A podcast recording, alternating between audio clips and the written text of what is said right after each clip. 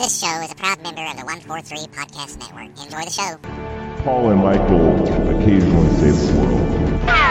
Paul and Michael occasionally save the world. Paul and Michael occasionally save the world. Occasionally.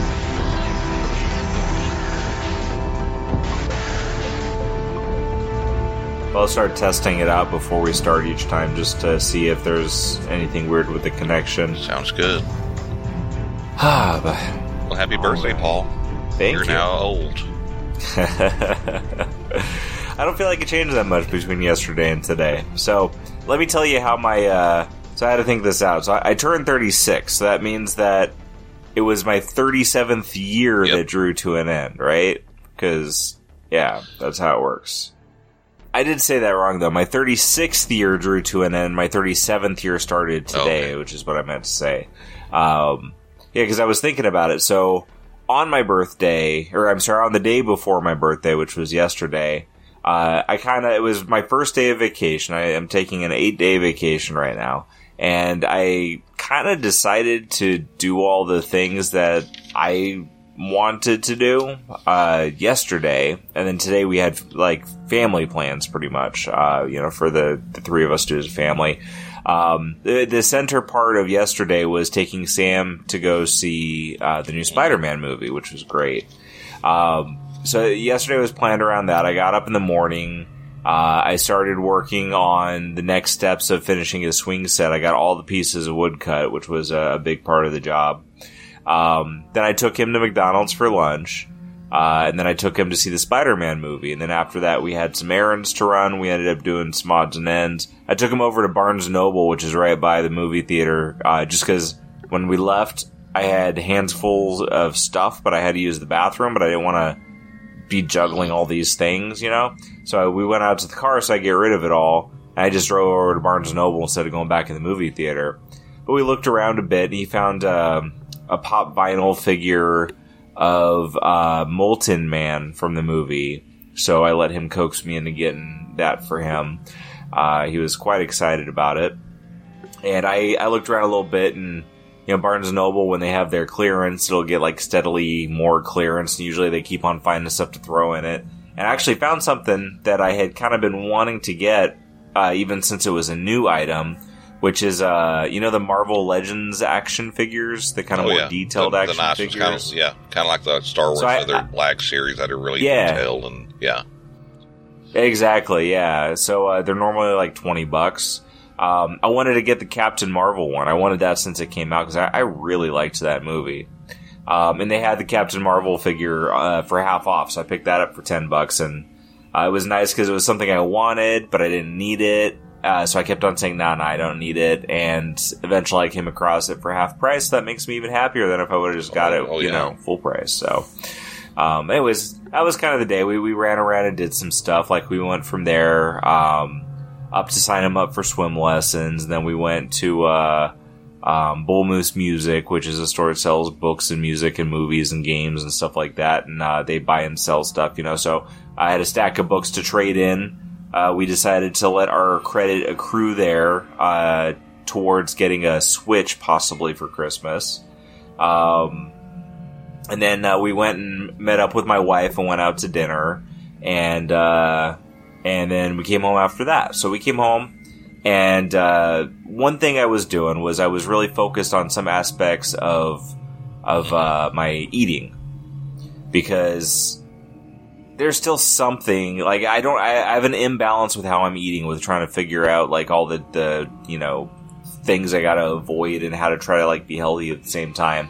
So something was just off, and I, I started figuring it out. So I started making adjustments, and I could tell through the day like it made a difference. I was feeling much better than I normally did. So we came home, and this is uh, we had gone to uh, Red Robin for dinner. I had a, a chicken sandwich minus the bread, and uh, and you know I was I was feeling pretty good. I said, you know what? I haven't gone for a run in two weeks. I had run every other day for two weeks, and then it just like blew up, and just one thing after another, I couldn't go running. So I said, I'm just going to go do it today. And uh, so I, I got you know got changed for it, and I took off. And uh, you know the the loop that I run is forty or um sorry, uh, it's uh three quarters of a mile one way, and then three quarters of a mile back. And I ran the whole three quarters of a mile down, didn't stop, and that is by, as much more than I've done before. So I was um, very proud of myself and just kind of blown away. And that was after two weeks of not running. Uh, it was super humid out, and I, th- I was actually kind of wondering if that made it a little bit easier because there was so much moisture in the air that maybe like breathing the moisture air was easier on my lungs or something. I don't know, but so I, I was, anyways, I was, uh, you know, so I was really pumped up about that, and you know, I, I did the loop to come back, and I said, well, maybe I can just keep running and run the whole thing. But as soon as I turn around and come back, I have a steep uphill, and that just fried Oh, me. I said, okay, I got to walk it a little bit, and you know, let my lungs catch up. Uh, and then right then a thunderstorm rolled in, and I was caught in a torrential downpour for the for the return trip. So, two eventful things on my last day of my 36th year uh, was I, I ran three quarters of a mile without stopping, which is uh, much more than I've ever been able to do. Um, and my whole goal with running is to be able to get to the point where I have that control of my breathing to where I can run and it's, um, you know, I, I can, it's not that aspect that's limiting me. So I, I'm making pretty good progress on that if I could go that far. Um, then the other thing that has never happened to me before was being caught in a, a thunderstorm a distance from shelter. So I had to walk back the whole way. I had my Bluetooth headphones on, so I had to take my shirt off and tie them over Yeah, my headphones to keep them from getting drenched. I put my phone in my pocket with the charging port downwards, hoping, you know, that no water would pool up in it in a bad way. And, uh, I was literally maybe 50 feet from home when, uh, my wife showed up to pick me up. My son was Oh, very okay. concerned about me being caught out in a thunderstorm. So, so she came out and got me. Uh, probably would have been quicker if she didn't get me, but, uh, she, I hopped in the car and he was relieved and lectured me quite proficiently on, uh, not going out running in a Yeah, thunderstorm. that's a big again. deal though. Starting to run that that, that uh, you haven't experienced that runner's high thing yet. Back in when I was like in high school, I did long distance running and stuff uh, for for track and things. I hated it, but I wasn't fast enough to actually run the shorter distances, so they made me run the long distances. But but uh, you know, I'd go three miles, you know, and that's not nothing to people that like run marathons or anything like that. But there is a point where you get that it's just like you're not really you're you're just kind of being carried along. I mean, your body just kind of is going, and then you're just this you're in this vessel that's just kind of you know you're just there, and it, you're just eventually you'll get to that point. You'll be doing you're going to go do a marathon. You're going to win the Boston Marathon or something like that. About, about think that'll 10 years ago, I started running again. Well, a little longer than that. Right before I got married, I started running and, and riding a bike because I had this, uh, we had this nature trail down by my house I'd go to and you could, I could go and I started getting, trying to get healthier and do stuff and that was really fun. It's really good. It's like, you just got to take your time. You like push yourself. Don't overdo it because you can hurt yourself. But uh, I had this one experience when I I had to you had you park in this parking lot and you cross under a highway, uh, a bridge by this creek, and I ran down there. I was running up around this bend by these some trees, and then you, it would take you into this trail that led into a forest, and there was a bobcat just sitting there, and I stopped. And I was like, oh, okay, just go away, little bobcat. Don't bother me. And he, he wasn't going to move. And I'm like, well, okay, I want to do my run. So I picked up a rock and I wasn't trying to hit the thing. I thought I could just scare it by throwing it near him. So I threw the rock. It fell short about three feet and the bobcat jumps up, run up to the rock and sniffed it and then started walk coming towards me. And I swear it's like Carl Lewis. I just turned around and ran. I mean, it probably was only like 200, 300 yards to the parking lot. The thing followed me. And I know for a fact, I mean, it wasn't threatening me. It was just curious in retrospect. But at the time, I thought it was coming to eat me. it was really scary.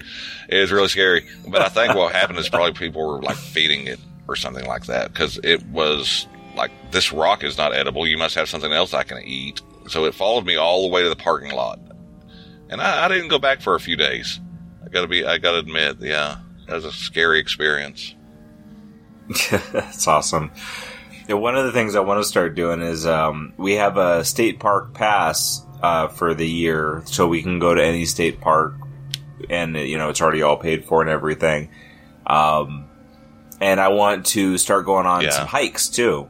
Uh, and uh, so I was, I was just talking to my wife about what what places are closest to us that I can go do that at. So there's a couple places that are probably let's see, it's probably about gosh, I guess probably like 40 minutes away. So it's not like it's nothing. But uh, while I'm on vacation, I might try to go and go hiking once, but it's a little tough when uh, when you got you know family time and stuff that's like that. that's good. so Good active time Ah. too, though. Get down to hiking. Yeah, yeah, I certainly wish I could do it more often. If my son was in school, that's what I would do. Is just while he was in school, I would go and do it. But he's out for the summer, so it, you know, be pretty busy. But I mean, once he's back in school, it's a season pass, so I mean, it's all year. So as long as the the trails are open and stuff like that, I can use it and go. So that'd be something. That's one thing that's that's been a big change recently. Is uh, I had a couple of things that were some pretty big time sucking. Uh, hobbies that I was doing, I guess, uh, you know, things for entertainment.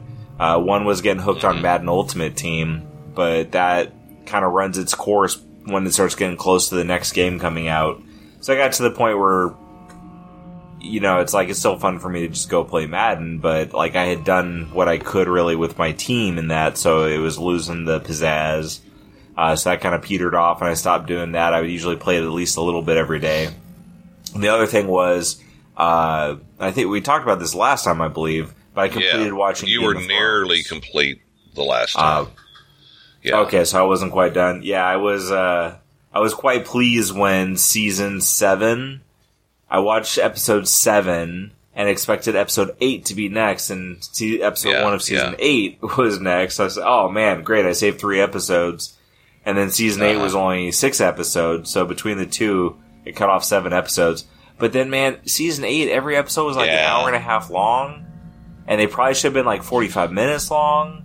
And the first three episodes probably should have Yeah. just been one It's like- episode. it's like the third episode Uh, was just Dave. My cousin Dave is like, man, they really didn't need to do that. It was just like fan service. Everybody saying goodbye to one another, expecting they were going to die, or maybe it was a second episode where everybody's going to go die, and then no one. They- spoilers.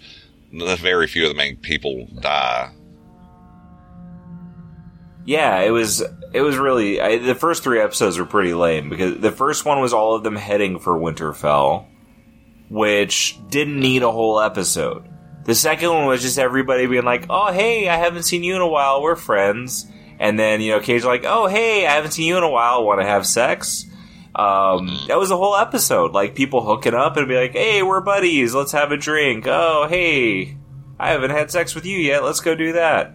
It was it just and it was so drawn out. And the third episode was the the big battle with uh you know the uh ah, crap what do they even the call it? Army the of White the Dead the, Walkers, yeah.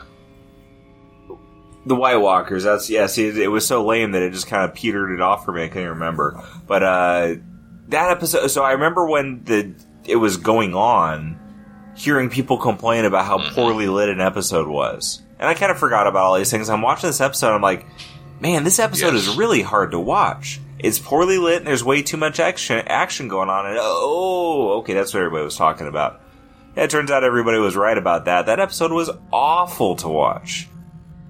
So, and it didn't need it didn't need an hour and a half of watching this action that you couldn't even tell what the first time we watched it, horrible. we had that same experience, and then I was like, okay, there's got to be something you can do. And I did a little bit of research.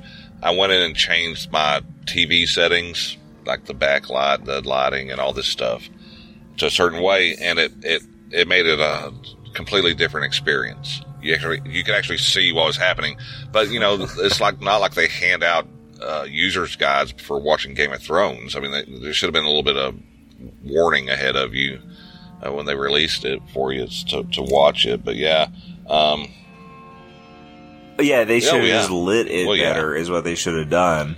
That's awful. But yeah, so I, I, I'm not gonna, I'm not gonna say I hated the last season. Like I, I liked it fine. You know, there's things I wish were different. Uh, there's things that I liked fine how they did. Some things I thought were a bit on the cheesy and fan service side. Um, you could definitely tell when it wasn't based off of George Yeah. Martin's writing because everything got a lot more direct and linear. Uh, it got a lot less um, uh, delightfully complex. It also got a lot Yeah. less disturbing. Um, but yeah, I mean, you you can tell the big difference. And when it got to the end, like they they basically like it felt like they painted themselves in a corner. And you'd be at this point where like, okay, there's still like three things that could happen. As long as this one thing doesn't happen, then that one thing would happen. Be like, okay, well, like that just like cleared out every other possibility. Now there's only one pathway. How did you But how did how did you feel about the outcome of of Daenerys becoming the big bad that that uh, Jon had to take down? Uh, I thought that that was the most obvious thing to happen. Even if it was still, you know, George Martin writing it, uh, I would expect that to go down the same pathway. Because the whole time, I mean, that that was the well done part. The way that they had her die is what pinned it down to where, like, it, they, you can only have certain things happen at that point. Uh, but I mean, the whole story, like her whole story was making you you feel for her because she was the underdog and she kept on doing these great things and and you know beating these bad people. But as she gained power, she's not the underdog anymore, but she's still ruthlessly crushing people that she deems are wrong. You know, she tries to play the politics game, but whenever politics get tough, what does she do? She just Yeah. smites everybody.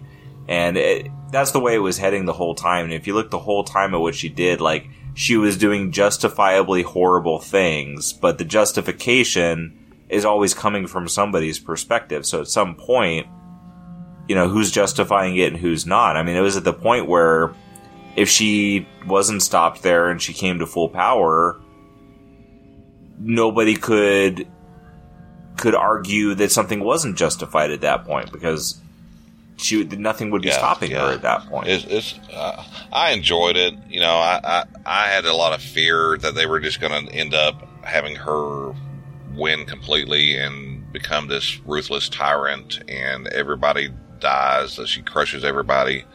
And when that didn't happen, I was one of the few people that I actually know um, that enjoyed the way it turned out, just because I didn't want to see a lot of these characters, you know, come to a horrible end, which very likely could have happened, you know, and it very it, Yeah, I thought there were aspects of it that were good, like uh, Sansa being, you know, in charge of the North. Yeah. I thought was great. Jon going back to the wall, I thought was fine, but the the way it happened, I thought was it was because they forced themselves into that, and it was a little bit a little bit of cop out. Um, Bran becoming the king, his Yeah. character was so boring. Yeah. Like his character never developed, and it was super boring, and like that felt like a super big cop out. Um, I did kind of like how they um, set up the uh, the small council. Like I thought that had some character to it. Like Bran might not have had any character to it to Right. to him. Um, he was just boring and kind of creepy. But uh, you know, the small council gave it some character, and I think that that also kind of goes to show that you know through the whole show. It's never necessarily about who's the the leader. It's about all the people around them and what they're Yeah, trying to true. do as well.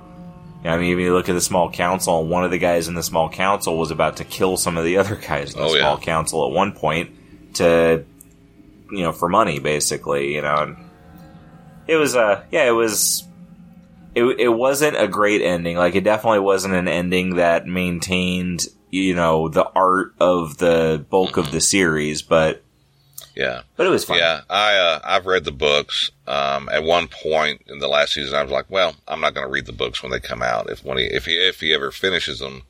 But after watching that, I'm like, "No, I'm I'm going to read it because it's going to be." There's so many different storylines that aren't in in the in the in the show because they had to veer off early on just to make it filmable. I'm really curious about how he handles it if he ever does get done. So I probably will go ahead and read those. Somebody asked me, "Are you going to reread all of them?" I'm like, "Nah, probably not," because it took me almost a year just to read what he's published already, and there's all there's just too much else to to go through and, and enjoy.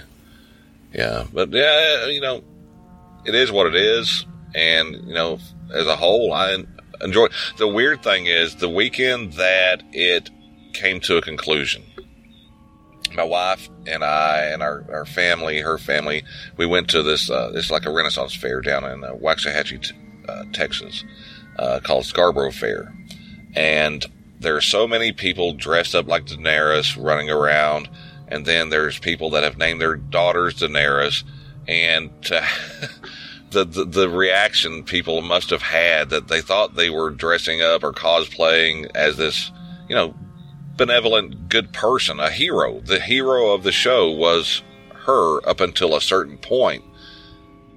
And then they, they react, the, the, the, I would love to have seen the looks on people's faces when, like, she burns the entire city of just innocent people.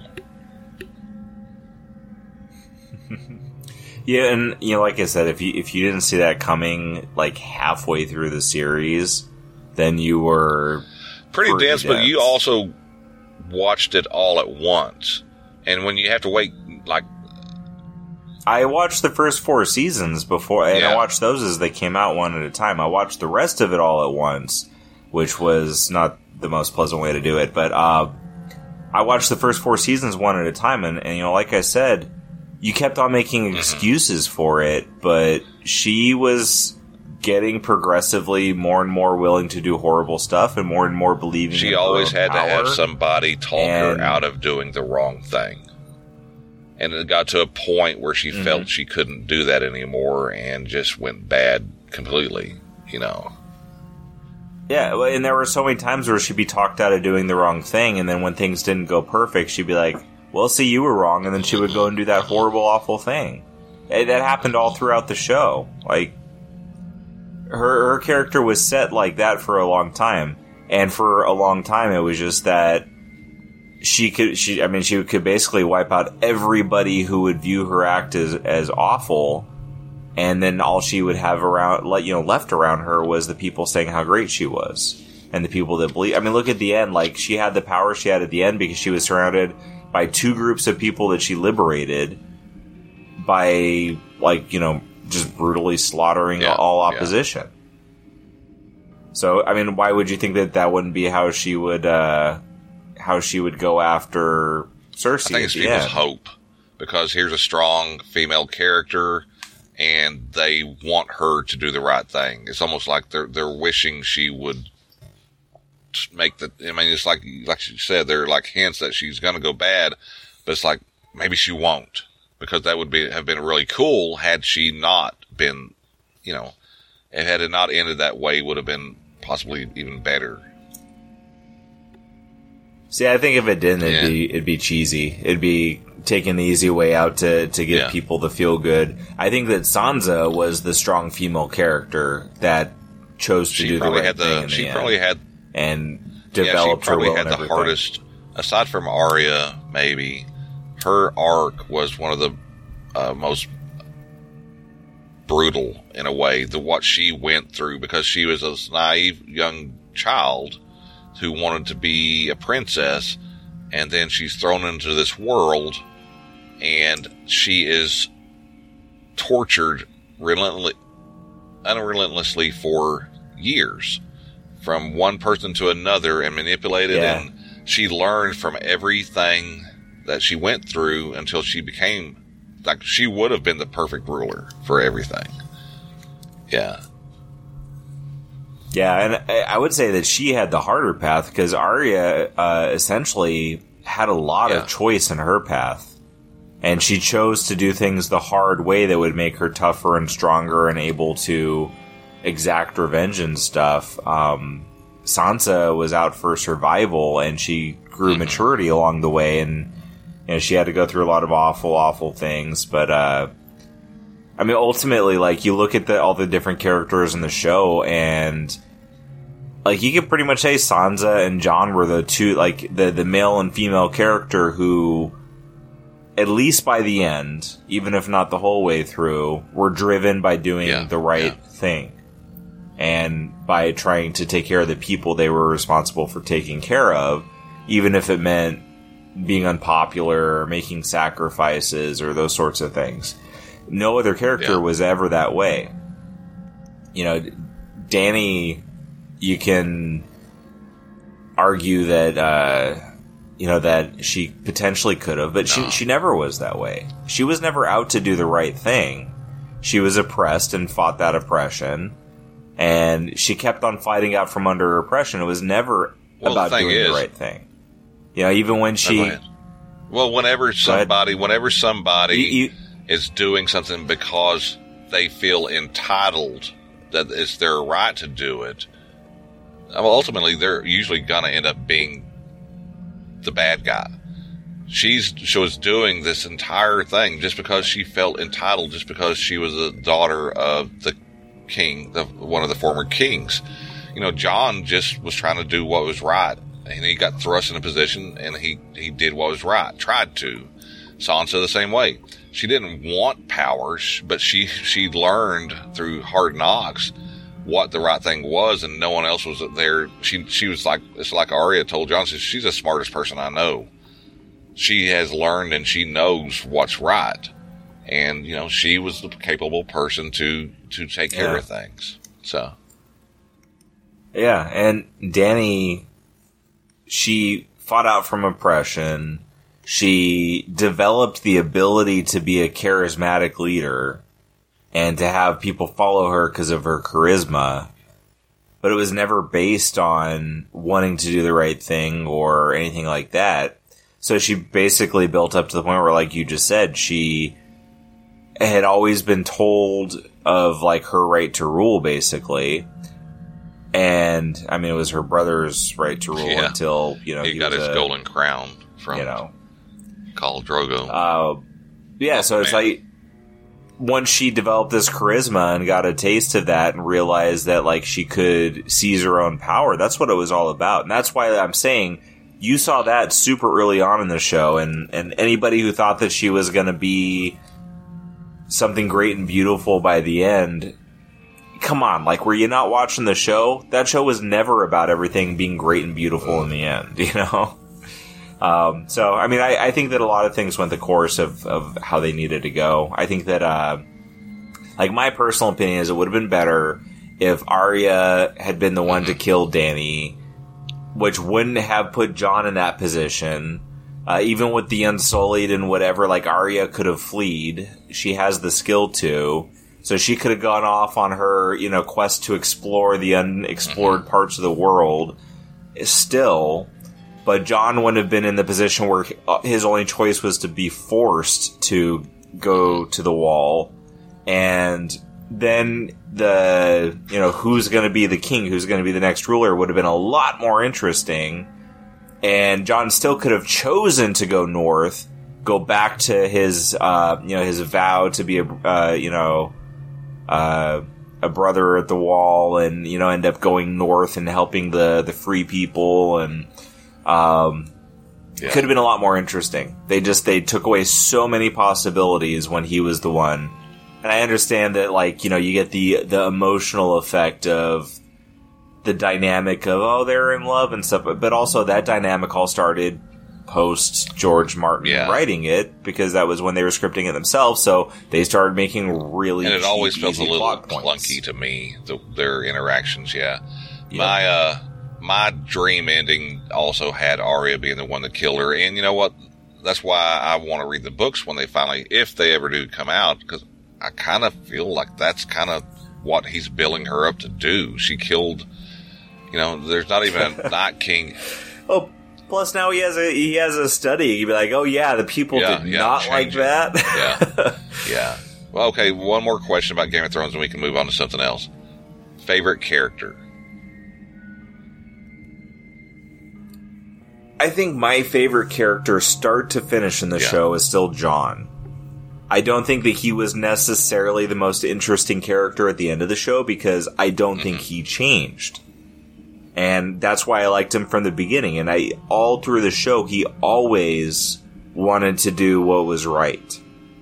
He didn't always know what was right. Sometimes he thought that what was right was, uh, being too stubbornly focused on, um, you know, like textbook honor rather than like understanding what was really right. And, you know, and then you get to the points in the show where he understands what's really right and he gets murdered by, you know, the Night's Watch, uh, Yeah. for it.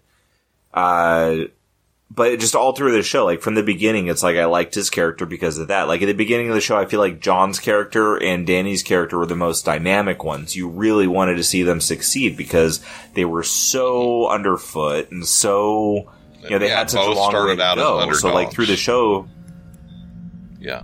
yeah. Um, I think that, uh, so I, Jon, like, I think if I chose somebody other than Jon, it would just be to choose somebody different than the person that I felt the whole time, basically, which I think a lot of people do that, uh, when they're, you know, choosing their favorite character. It's like they, they want it to be the most interesting one now. Um, but beyond that, I think that, uh, Sansa actually is probably, I think my next favorite character. Narya is pretty yeah. high up there, but like Sansa, I think Sansa did better with the um, the last couple seasons and her development and everything than probably Yeah, anybody in the show. Looking back at it, I feel the same way. Arya's high for me. I always loved Tyrion, but he kind of waned as the seasons progressed. Uh, uh, Sansa grew. It, it, was, it was hard for me to accept it because she just made so many bad decisions over time. Um, but uh, in, in the end, she was great. Um, Sandor Clegane the Hound, he had one of the, he had a really big, good arc. Um, His ending Oh, was crap, by the way. brother, That's one that I hated. I hated it. I hated the fight. It was like putting in this gratuitous fight to please people, but I thought I didn't even think the fl- the fight was at all interesting to watch. Like I just thought it was awful. His ending was awful. The mountains ending was like it was awful. Like it's like they seriously just wasted those two characters at the end. It was awful. One more question. I got one more question, and then we can move past Game of Thrones. Uh, do you have any interest at all about the prequels that are going to be coming up soon, next year or so? I didn't even know those were coming. Uh, that they they could be quite interesting. They could be not as interesting. Um, I'll. I mean, I. I'll be. I'll be watching them after. You know the fact. I'm sure anyway, so I'll kind of get uh, feedback from people ahead of time, which is beneficial. But if they get positive feedback, there's something I would.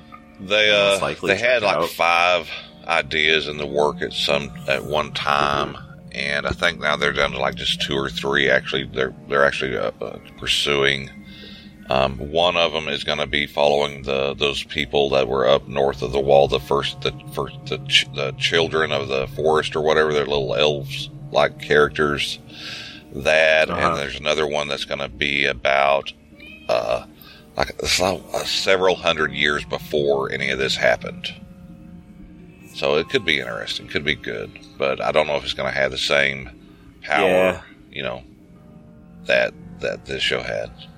I don't. I don't think. I, I think it's hard to have a story that takes place like outside of the bigger story. Uh, you know, and so I mean, first off, I'm not a real big fantasy fan. So when some when, when I like delve into something in fantasy, it it is kind of a foray into something else for me, uh, fantasy or sci-fi.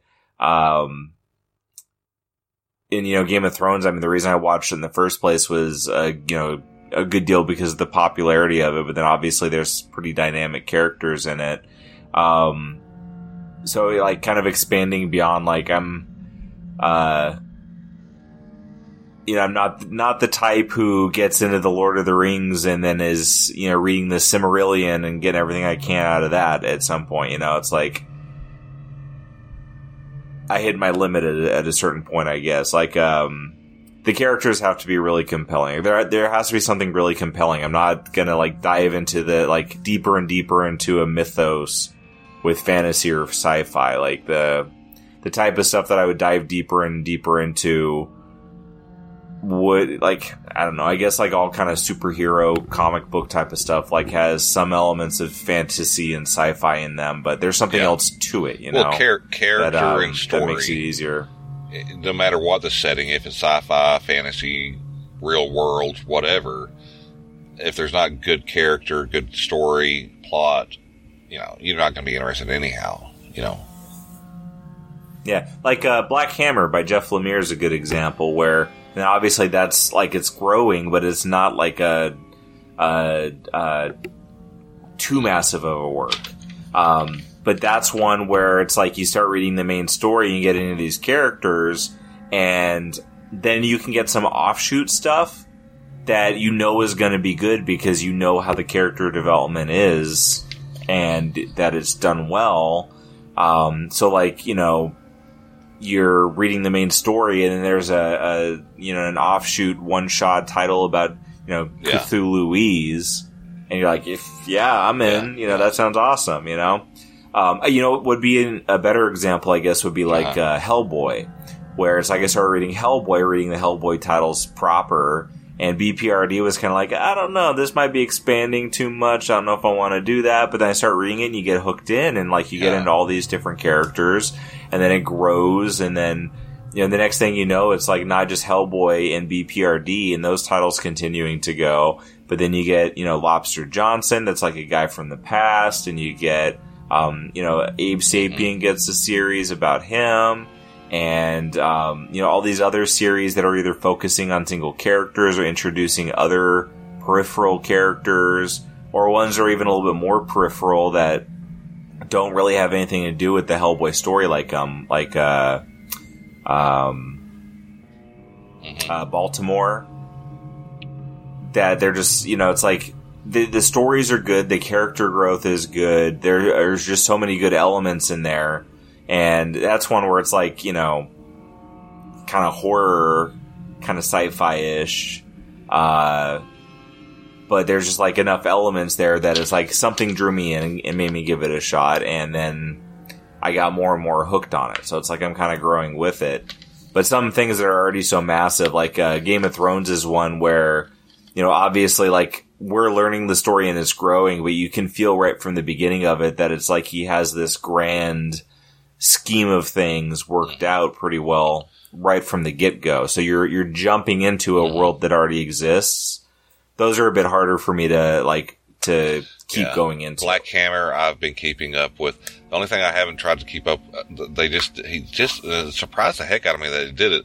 They Black Hammer, the Black Hammer universe crossed into the DC universe recently, and I'm like, I, I, someday I'm going to pick those up. But I, it's not something I've been picking up, but I'm really curious. Yeah, those are like pick it up and trade Yeah. or something type of deal. Because I, I wonder too if it'll actually have an impact on the universe or uh, like Batman TMNT crossover, for example. That takes place in its own world. It's not proper TMNT. It's not proper Batman. It's uh, an, I guess you'd say like an Elseworld story, you know.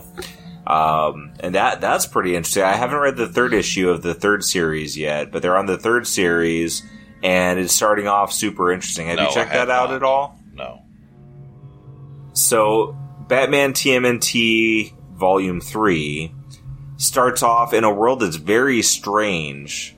Uh, it's, it's, you, you find out in the second issue, uh, so, since the third issue's out, I'm going to assume this isn't too spoilery, uh, but you find out in the second issue that the first issue that you're reading, the world is confusing because it's literally like Batman's world and the Turtles' world Yeah. melded into one. Um, and then they kind of throw out the whole uh, like infinite Earths type of ideal, where you know it's like there's different all all these different worlds and universes and stuff like that. Um, and at the end of the first issue, you get a turtle from the original Turtle series, you know, drawn by Eastman and Laird, uh, showing up to be like, "Hey, something isn't right. We need to do something about this before that it's sounds all brilliant over." to me. I remember, I think I heard you talk with Joey about that. Um, uh, yeah, that that, Mhm. that sounds really interesting. 'cause Yeah. it's like a it's like a it's like a meta look at it. Yeah, it, it's it's honestly not the most original idea either.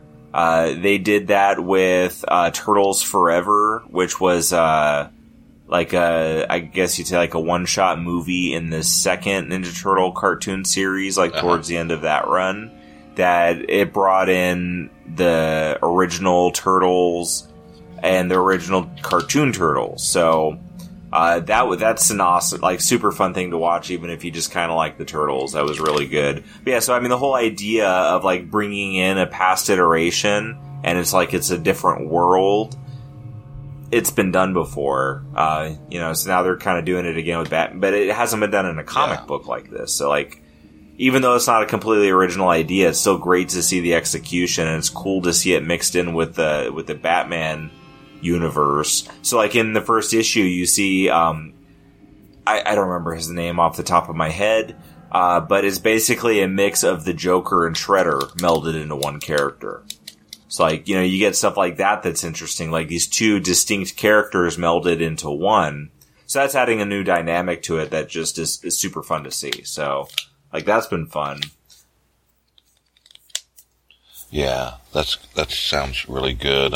I got a, a box of books this week from somebody, from you, um, and uh, you know, it's a lot of. I mean, a lot of it. Uh, there's several uh, Star Wars trades you picked up for me that you got a good deal on from Bull Moose. I, I'm thinking it is. There's some GI Joe in there, Yeah. which I'm always happy to see, or the Realms. But the two that intrigue me the most, I think, well, three. Um, Batman versus Predator looks really interesting. That's three floppies, and there's this massive, giant Tom King Mister Miracle trade you sent me, and the Man of Steel by Bendis. And uh, I really don't know what I want to jump into on what what of those three titles. Which one did you enjoy the most? Um, I couldn't really read the Batman Predator one. I tried, but the the property of the Predator was like that's the kind of comic book that if you like the property, it carries Uh-huh. you through it, you know. But uh, it just it, it was a little bit too tedious reading for me. But um, it it's not that it's bad either. Like other people read it and, and liked it because uh, I actually had it quite a few copies of that that I had gotten from our friend Dennis actually uh, he had extras and he sent them to me and then I kind of dispersed them to other people as well. Um, yeah, I, I tried reading it and it was, it kind of slogged for me a little bit, but if you, I mean, like, when the first Predator movie came out, I was way too young to watch it. So if you, uh, you know, were old enough to have watched that movie when it first came out and remember the excitement of, like, that is a pretty cool, like, sci-fi action movie, um, you'll like it more. And it wasn't like I was reading it; it wasn't bad. Certainly wasn't bad, but it just like it was the kind of thing where I was like, "This, this isn't what I want to spend my time Right. reading." Pretty much. Um, the Man of Steel. So I that actually I had gotten from our friend Jay. So it's getting a, a second life.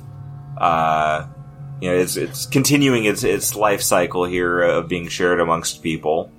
Um, that was a, was pretty fun to read, and that was, of course, the first thing that Brian Michael Bendis did when he Uh-huh. moved over to DC.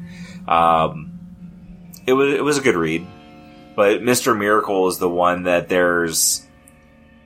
I, I still don't 100% know what to say, what I think about Mr. Miracle. There's things that I liked about it a lot. Um, for me, Mitch Gerads, who's the artist, is the the bigger draw. Like I like Tom Yeah. King fine, but like I've liked I've liked Mitch Gerads uh, since he did uh, the Punisher with um, something Edmondson. I forget his first name. Uh, who wrote it? But uh, I really liked that Punisher run. I loved the art of it, and I read uh, most of the Sheriff of Baghdad that I have to reread, and that was him with Tom King. And then, of course, Mister Miracle, uh, and then you know, of course, they've done Batman for a good long time together now. Um, there is a lot of things I like that they did with that and like the formatting and stuff like that, but there's stuff like the whole story and everything. There's some thing like it's one of those things where it's either really great or I'm frustrated by it and I'm not 100% sure which, but it's definitely worth reading. And that, that would be what I would say is the, the most worthwhile thing to endeavor cool. on in there. Is there anything else you've uh, watched or read recently that uh, you want to talk about? Yeah, there's been so many things. It's funny because since the last time we record, I keep on being really excited to do a podcast Right. with you, talk about something. Game of Thrones actually was a big one of the ones. So when I finished that, I was like, I got to talk about this with somebody now, and uh, it's kind of hard to because the people who were into it, they had already got it out of their system, and everybody else doesn't care, you know. um, but uh, yeah, I, I I couldn't even remember everything that uh, that I've kind of read or gone through or whatnot.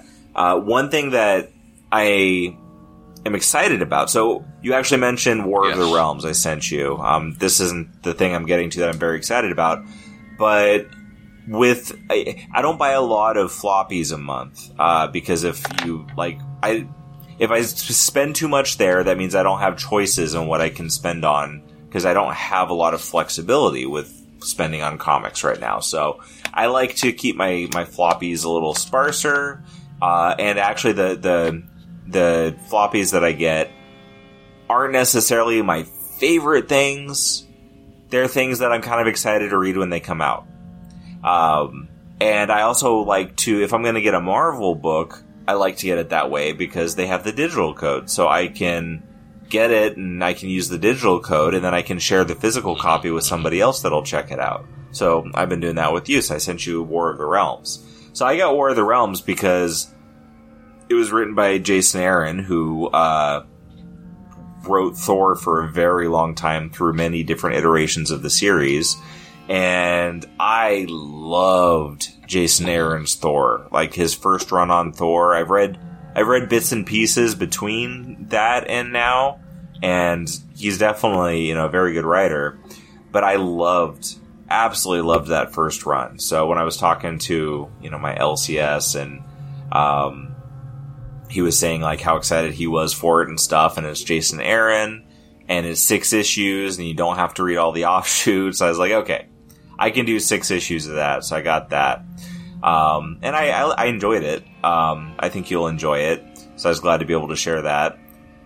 But the next one that was coming up was uh, Rick Remender taking over the X Men yeah. properties, and so that like I have really mixed feelings about X Men right now with you know what's currently going on. This is like pre when this comes up because when they announced that Uncanny was gonna start again, I was like, awesome.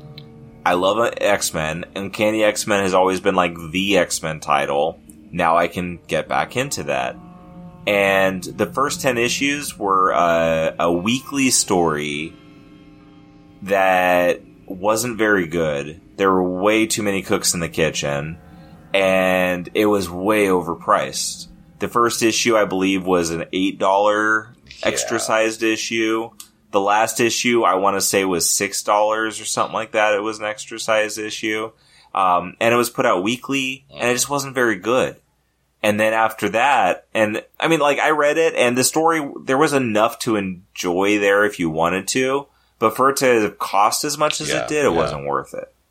Um, and then after that, it, it got a bit better. So, like, with issue 11, it would be, you know, went back to being a monthly series, and there weren't a handful of people all writing it. It was just one guy. Um, and, uh, it was, uh, Rosenberg. And, uh, it got better, but then, it, like, I, I was enjoying it, but after a while, I was like, man, this is just treading water. It's not doing anything. Like, it keeps on just treading water. And it's not going anywhere, and it doesn't feel like it's going anywhere. It doesn't feel like it's doing anything important. So, I've read I the the only issue I have left to read of his run is the last issue, which just came out, uh, and I'll be hitting up the comic shop hopefully tomorrow to grab that so I can finish it up. Um, but so I'm partially ready to just give up on it and live in the past, which isn't a bad thing to do with how many years have passed of you know very many great comics there are um, with the X Men. Um, but Rick Remender's taking over, and the things that I hear sound good. It sounds like you know, there's a lot of different X Men things I read, like especially when I was getting into X Men that were like big kind of seismic moments that did have a lasting impact. Um, and that's kind of how they're touting this. Um, now, of course, if Marvel is saying it, how much are you going to believe it? Because they just want to sell you the books. If Rick Remender is saying it, how much are you going to believe it? Because he's the one writing the books. Um, so I mean, you got to kind of take it all a bit with a grain of salt. Uh, but starting uh, sometime very soon, uh, House of X and Powers of X are two. They're going to be like two mini series that are what are relaunching everything. So I'm really excited about those because if they're good, and I really like Rick Remender. I've read a good amount of his stuff, and I, have always really liked it. Fear Agent is one of the most fun reads I've had in comics. I think. Um, so I, am really excited about the potential of it. And I mean, worst case scenario, if it doesn't live up to the potential, I'm pretty good just being like, okay, I'm, I'm giving up on uh, trusting Marvel stuff. You know, I'll grab something here or there if I if I feel like it, but I'm not gonna like it really will kind of solidify the not getting sunk into a character when it comes to Marvel. Yeah. I guess I've know? not read a lot of Remender, but I, what I've read by him, Fear Agent, uh, a few volumes that you shared with me, and uh, Seven to Eternity, which is a series I'm still following that he's still working on. Um, I've I've not been let down by by his work, so it, it'll be interesting to see what he does. Yeah. Um, yeah, Seven to Eternity I read some of and I enjoyed, but I kind of tailed off on it at a at a certain point.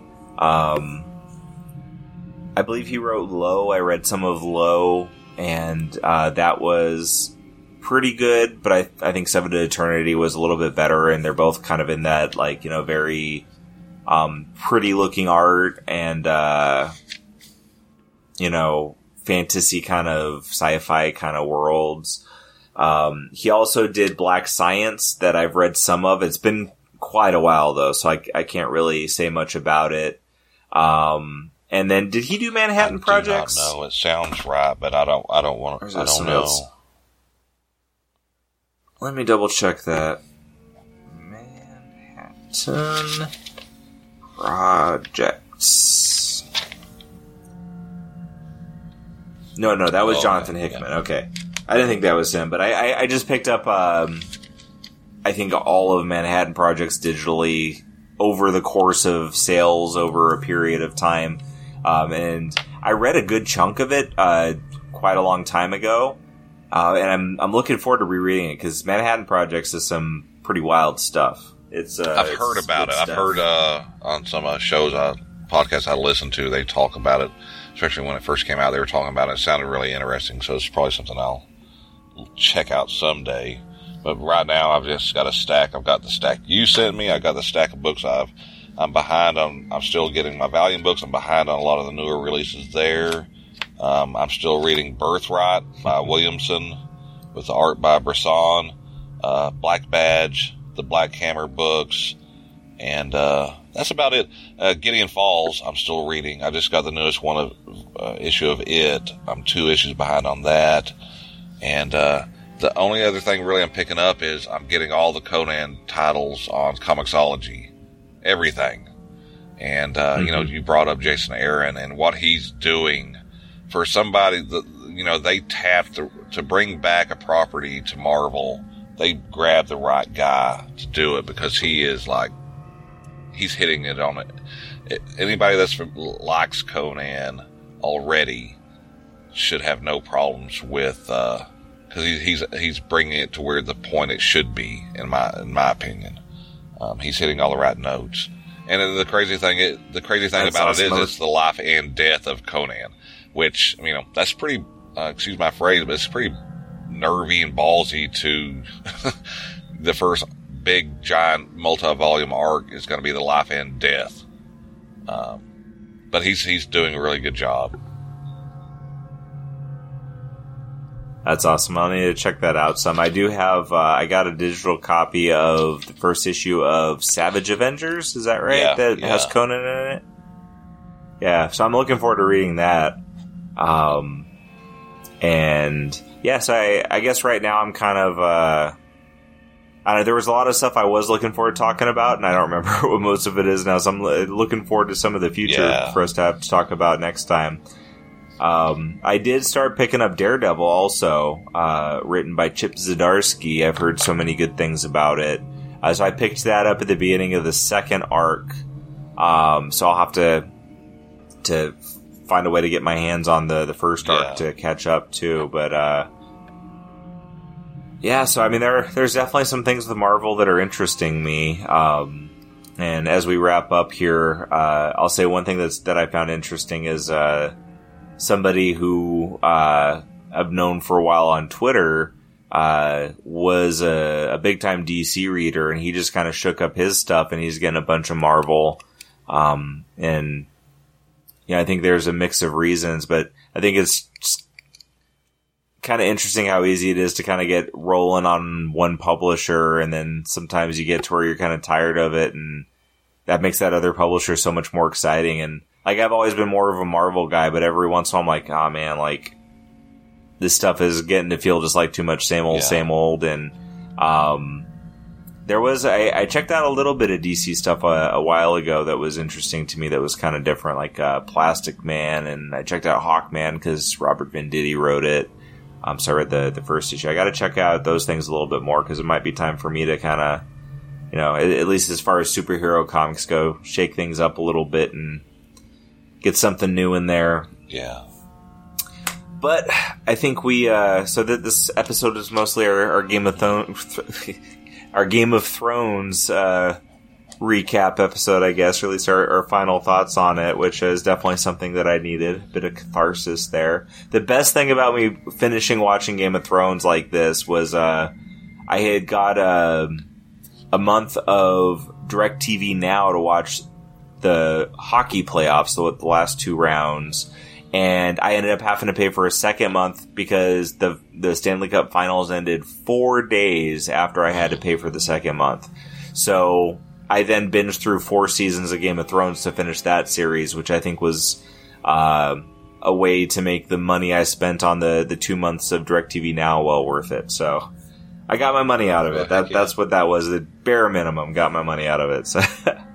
But awesome! So thank you for uh, for getting together and talking Thank with me on my happy birthday. birthday. Had uh, quite a couple of Hope you days great celebrating. it. vacation. Thank you, and, thank uh, you. Yeah. We'll meet again. Until next time. Uh, so, r- random thought to end it. Uh, you saw that one of the things I got for my birthday uh, was Yes. Doctor Strangelove. Doesn't that movie end with the song "We'll God, Meet Again"? long. I don't know, but I, it very well could. It's been a long time since I watched that. just you saying "We'll Meet Again" just kind of made that pop into It, my head. I it could be very wrong. well I might could be be because I up was, I've stuff been I'm thinking about the, the three selections you bought of Criterion selection, and two of them I've I've seen. Um, the that that movie, the uh, the one with uh, Bill Murray. Yeah, The Life Aquatic with Steve Zissou. So I got that one because I had fifty dollars in gift cards, and uh, so I mean the, the the other two movies I got, one of which was a set of three movies, the the Samurai trilogy about Miyamoto Musashi. Um, so that was the main thing. Like I knew I was going to get that. The second thing I was going to get, I was originally going to get Yeah. Rushmore. Uh, but then I was looking and I came across Doctor Strangelove, and so I grabbed it along with Rushmore and kind of thought as I kept looking. I said, you know what, I'm to get Doctor Strangelove. But then it, like, it kind of was itching in the back of my mind that, like, I want to get the nice, like, Blu-ray sets of the Criterion movies, little by little. You know, I'm taking advantages, uh, advantages, uh, advan- I can't talk. Good lord, I'm taking advantage of these sales to slowly build a collection but I knew that some of the Wes Anderson movies had been released with like is still on Criterion, but like a basic Mm-hmm. release of the movie. So I kind of poked around the DVDs a little bit, and I found uh, The Life Aquatic with Steve Zissou, and it was seven bucks Oh, wow. normal price. So with the half off sale they're doing at Barn- Barnes Noble, it was only Yeah. three fifty. So I was like all together out of pocket after the gift cards. I spent five bucks on those movies because I also had my like my ten percent member discount. So yeah, so I got uh, Doctor Strangelove, which I haven't seen since like right after I graduated high school. Uh, I got the Samurai trilogy, and I got The Life Aquatic with Steve Zissou, and I'm quite excited about that. And hopefully, I actually watch them in a timely manner because I still have quite a few of the movies that I got for Christmas Yeah, to watch. yeah. I hope you do too. I, I really want to hear about the Samurai trilogy because that's something I'm really interested in. Uh, hopefully, watching someday myself. Uh, I've actually been reading the book that they're based on too, which is um, a series of, of novels by. Uh, I'll have to talk about this more next time. It's been a while since I've read it, um, and I'm like I'm a decent chunk into it, but uh, I, I can't remember the author off the top of my head. But we'll talk about it, that more next time. Um, I by no means will have finished it or have started watching Yeah. the movies, but uh, we can at least talk a little bit more in depth about them. But we'll call it a night now. Thank you very much once again. Happy birthday to me. I have enjoyed it. This was a nice kind of nightcap Yeah. on the day. Um, yeah, and we'll we'll meet again. Yay. That wasn't terrible. That was pathetic. Boo.